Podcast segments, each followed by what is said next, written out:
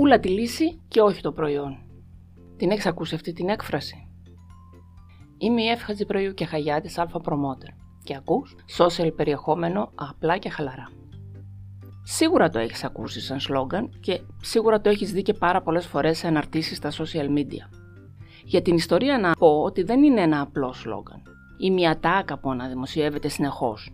Προέκυψε σαν μια μεθοδολογία πωλήσεων που δημιουργήθηκε στην Αμερική από έναν πωλητή στα τέλη της δεκαετίας του 70. Από τότε βέβαια έχει εξελιχθεί και από μια απλή μεθοδολογία πωλήσεων έχει φτάσει στο solutions marketing. Ας το δούμε λίγο πιο αναλυτικά για να καταλάβουμε ποιο είναι το νόημά του. Ας το πάρουμε από την αρχή. Κάθε επιχείρηση πουλάει κάτι. Σωστά. Παπούτσια, είτε είναι αεροπλάνα, cupcakes, κτίρια, οτιδήποτε. Λύνει όμως κάθε επιχείρηση ένα πρόβλημα. Υπάρχει ένα λάθος που κάνουν διαρκώς οι επιχειρήσεις στις πωλήσεις τους και στα μηνύματα του marketing. Ένα λάθος που τους εμποδίζει από το να έχουν πετυχημένες πωλήσεις. Ποιο είναι αυτό; Οι επιχειρηματίες νοιάζονται για τα προϊόντα τους. Ξέρουν πόσο χρόνο, πόσο χρήμα και πόσο κόπο έχουν ξοδέψει για να βγει αυτό το τελικό προϊόν που προσφέρουν στο κοινό τους. Ξέρουν ότι τα χαρακτηριστικά του προϊόντος τους είναι πάρα πολύ καλά. Τα έχουν δουλέψει και τα έχουν διαλέξει με πάρα πολύ φροντίδα και προσοχή. Και είναι πολύ περήφανοι γι' αυτό. Και είναι λογικό. Έτσι όμως κολλάνε μέσα εισαγωγικά, μέσα σε μία φούσκα, όπου το προϊόν είναι όλος τους ο κόσμος. Και μπορεί να είναι αλήθεια για αυτούς. Λυπάμαι βέβαια που θα σου χαλάσω το όνειρο, αλλά οι πελάτες σου δεν νοιάζονται καθόλου για το προϊόν σου ή τα χαρακτηριστικά του ή πόσο κόπιασες εσύ γι' αυτό. Οι πελάτες σου, αν αγοράσουν το προϊόν σου και σου δώσουν τα ωραία σου χρήματα, θα το κάνουν μόνο και μόνο αν πιστούν ότι αυτό θα τους λύσει ένα πρόβλημα ή θα τους βοηθήσει να υλοποιήσουν ένα όνειρό τους. Μόνο τότε θα δώσουν τα χρήματά τους.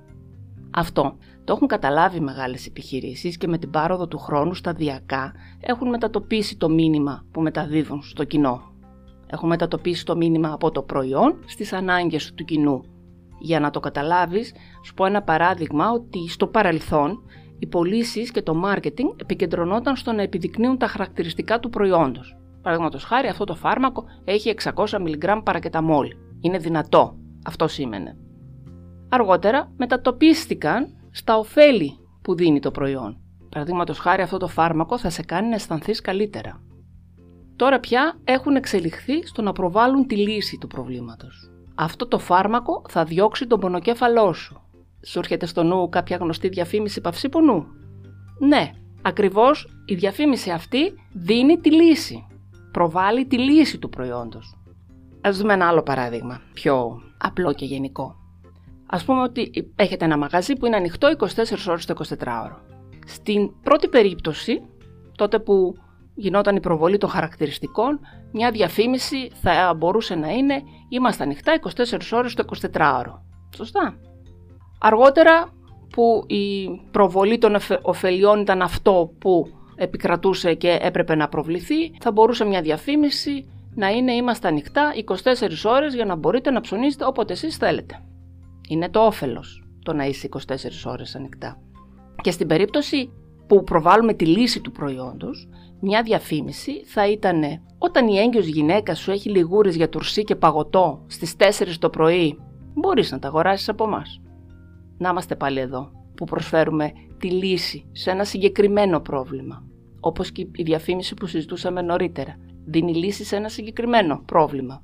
Βλέπεις πως η λύση του προβλήματος είναι περισσότερο εξειδικευμένη και προσωποποιημένη στις ανάγκες του πελάτη; Μιλάμε κάθε φορά για κάποια ανάγκη που καλύπτει το προϊόν μας. Φυσικά δεν είναι μία μόνο η ανάγκη, αλλά δεν χρειάζεται να μιλήσουμε για όλες μαζί. Μία-μία σε κάθε μήνυμα που μεταφέρουμε. Και αυτό συμβαίνει και πρέπει να το κάνουμε, γιατί οι άνθρωποι αγοράζουν προϊόντα βασιζόμενοι στο πώς αυτά θα τους κάνει να αισθανθούν τι νομίζουν ότι θα πετύχουν με αυτά ή ποιο πρόβλημα τους λύνουν. Αυτοί είναι οι λόγοι που αγοράζουν οι άνθρωποι. Δεν θα αγοράσει κάποιος μια κάμερα γιατί μπορεί να τραβήξει βίντεο στα 25.600 ISO, λέω τώρα ένα χαρακτηριστικό τυχαίο. Θα αγοράσουν την κάμερα γιατί μπορούν να τραβήξουν βίντεο με αυτήν στο φεγγαρόφωτο, σε μια ρομαντική στιγμή, στο κλαμπ που διασκεδάζουν με τους φίλους τους χωρίς να χρησιμοποιούν φλάς.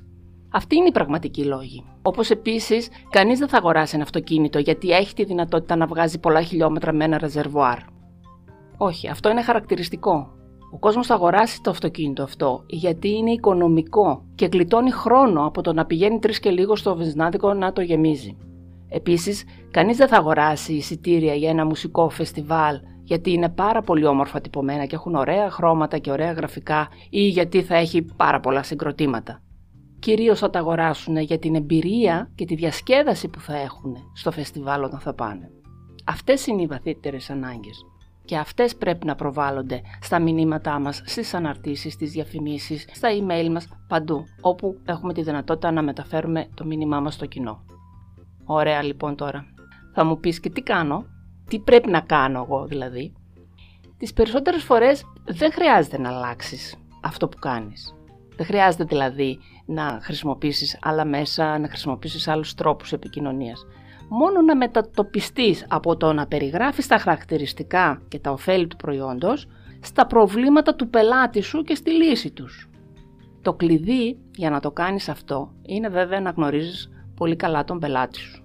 Ίσως σου πάρει περισσότερο χρόνο να καταλάβεις τις ανάγκες του κάθε πελάτη σου, αλλά στο τέλος θα είσαι πιο αποτελεσματικός και θα έχεις μεγαλύτερη επιτυχία. Για να μπορέσεις λοιπόν να μετατοπίσεις τις ενέργειές σου προς τη λύση του προβλήματος των πελατών σου, θα πρέπει να ακολουθήσεις τα παρακάτω βήματα. Πρώτον, σταμάτησε τις προσπάθειες για εντατικές πωλήσεις του τύπου «αγόρασε από εμάς, το προϊόν μου είναι καλύτερο, το προϊόν μου είναι πιο φθηνό». Όλα αυτά τα μηνύματα είναι επικεντρωμένα σε σένα και στην δική σου ανάγκη να πουλήσεις. Το ζητούμενο όμως δεν είσαι εσύ, το ζητούμενο είναι επίκεντρο να είναι ο πελάτης και η λύση των προβλημάτων του. Δεν γυρίζουν όλα γύρω από σένα, γυρίζουν όλα γύρω από τις ανάγκες του πελάτη σου. Δεύτερο, πρέπει να έχεις τουλάχιστον ένα συναρπαστικό ή αξιόλογο λόγο να προβάλλεις γιατί οι πελάτες να προτιμήσουν εσένα. Και αυτό είναι που θα σε ξεχωρίσει από τον ανταγωνισμό. Εδώ είναι που μπορείς να τονίσεις και πρέπει να τονίσεις τις αξίες σου, το όραμά σου, το συγκριτικό σου πλεονέκτημα σε σχέση με τους υπόλοιπους που πουλάνε τα ίδια πράγματα. Έτσι θα ταυτιστεί μαζί σου το κοινό και θα διαχωριστείς και εσύ από τους υπόλοιπους ανταγωνιστές σου. Τρίτο, πρέπει να σκιαγραφίσεις τον ιδανικό σου πελάτη, όχι όμως μόνο με τα δημογραφικά, τα ηλικιακά, τα απλά πράγματα, αλλά πρέπει να καταγράψεις και τι προβλήματα αντιμετωπίζει ο ιδανικός σου πελάτης. Εδώ μπορεί να σε βοηθήσουν τα social media και η κοινωνική ακρόαση. Η κοινωνική ακρόαση είναι να διαβάζεις και να καταλαβαίνεις τα σχόλια που κάνουν οι πελάτες, είτε είναι στα, στις δικές σου σελίδες, είτε είναι στις σελίδες άλλων συναδέλφων σου που πουλάνε τα ίδια πράγματα και να καταλαβαίνεις πίσω από αυτά τα μηνύματα και τα σχόλια τις πραγματικές τους ανάγκες. Τέταρτο, βάλε στα μηνύματά σου λιγότερο τον εαυτό σου και περισσότερο τους πελάτες σου. Δηλαδή, πώς μπορείς να τους βοηθήσεις; Με ποιο τρόπο θα βελτιώσεις αυτούς και τη ζωή τους; Γύρω από αυτά πρέπει να περιστρέφεται το μήνυμά σου. Βάλε λοιπόν πρώτα τους πελάτες σου, τις ανάγκες τους και επικεντρώσου στα μηνύματα που απευθύνονται στα προβλήματά τους. Πέμπτο, μπορείς να τους εκπαιδεύσεις χωρίς όμως να ζητάς αντάλλαγμα. Γράψε άρθρα στο blog σου, δίνοντας πληροφορίες για τα συστατικά που έχουν τα προϊόντα σου. Χωρίς όμως να προσπαθείς να πουλήσεις, έτσι. Απλώς πληροφορίες, Κάνε αναρτήσεις στα social media δείχνοντας τρόπους χρήσης των προϊόντων σου και πώς αυτά μπορούν να καλύψουν μία ανάγκη τους. Με αυτόν τον τρόπο εξοικειώνονται με την εταιρεία σου και με το περιεχόμενο που τους προσφέρεις γιατί το βρίσκουν χρήσιμο και αρχίζουν να ε, συσχετίζουν τη λύση που ψάχνουν με την εταιρεία σου και τα προϊόντα σου. Και έτσι όταν θα χρειαστούν προϊόντα σαν τα δικά σου, το όνομά σου θα τους έρθει πρώτο, πρώτα απ' όλα στο νου τους για να αγοράσουν το προϊόν που θέλουν. Έκτο, για να σχηματίσεις μια ιδέα τι πρέπει να πεις και σε ποιους να απευθυνθείς, θα σου πω 4-5 ερωτήσεις, τις οποίες όταν τις απαντήσεις θα έχεις και τα μηνύματα που πρέπει να στείλεις στο κοινό σου. Βέβαια, για να τις απαντήσεις σε ερωτήσεις αυτές, πρέπει να ψάξεις σε βάθος τις ανάγκες του πελάτη σου. Όχι αυτά τα επιφανειακά, αλλά ποιες βαθύτερες ανάγκες θέλουν να ικανοποιήσουν. Λοιπόν, οι ερωτήσεις είναι ποιο είναι το κοινό στόχο σου; Αυτή είναι βασική για κάθε περίπτωση πρέπει να βρεις ποιο είναι το κοινό στόχο σου, το ιδανικό σου κοινό. Ποιο είναι ένα από τα προβλήματα που έχει το κοινό στόχο σου. Μιλάμε για βαθύτερο πρόβλημα όμως. Τι κερδίζουν οι πελάτες σου όταν χρησιμοποιούν τα προϊόντα σου ή τις υπηρεσίες σου; Και δεν εννοώ να κερδίσουν γεύση αν είναι κάτι φαγόσιμο ή μια ικανοποίηση εάν ε, είναι κάτι, ένα ρούχο, ένα κόσμημα. Είναι βαθύτερες οι ανάγκες. Μπορεί να είναι στην περίπτωση του τρόφιμου οι θρεπτικές ουσίες ή η υγεία που δίνουν στο, στον οργανισμό τους και στην περίπτωση των ενδυμάτων, υποδημάτων ή κοσμημάτων να είναι ότι αισθάνονται όμορφοι, αισθάνονται σίγουροι, αυξάνεται η αυτοπεποίθησή τους. Αυτές είναι οι βαθύτερες ανάγκες τους όταν ψάχνουν να βρουν ένα προϊόν. Και τελευταία ερώτηση, ποιος είναι ο βασικότερος λόγος που χρειάζονται το προϊόν ή την υπηρεσία σου; Όταν λοιπόν βρεις τις απαντήσεις σε αυτές τις ερωτήσεις, θα έχεις βρει και το περιεχόμενο που πρέπει να χρησιμοποιείς για να μεταφέρεις τα μηνύματά σου στο κοινό σου. Και έτσι θα μετατοπιστείς από το να πουλάς το προϊόν ή την υπηρεσία σου στο να πουλάς τη λύση στο πρόβλημα του κοινού σου. Και σε πολύ λίγο χρόνο, είμαι σίγουρη, θα διαπιστώσεις ότι έχεις δημιουργήσει περισσότερη προσοχή του κοινού για την εταιρεία σου, θα δεις ότι θα σε θεωρούν όλο και περισσότερο ειδικό στον τομέα σου, θα σε θεωρούν έναν δικό τους άνθρωπο, γιατί θα έχουν ταυτιστεί μαζί σου και φυσικά θα δεις τις πωλήσεις σου να αυξάνονται. Αυτή είναι η ρίση που λέει πουλά τη λύση και όχι το προϊόν σου. Αν θέλεις να βλέπεις καθημερινά συμβουλές και tips, ακολούθησε τη σελίδα μου στο facebook alpha promoter με 2A στην αρχή ή στο instagram alpha κάτω παύλα promoter.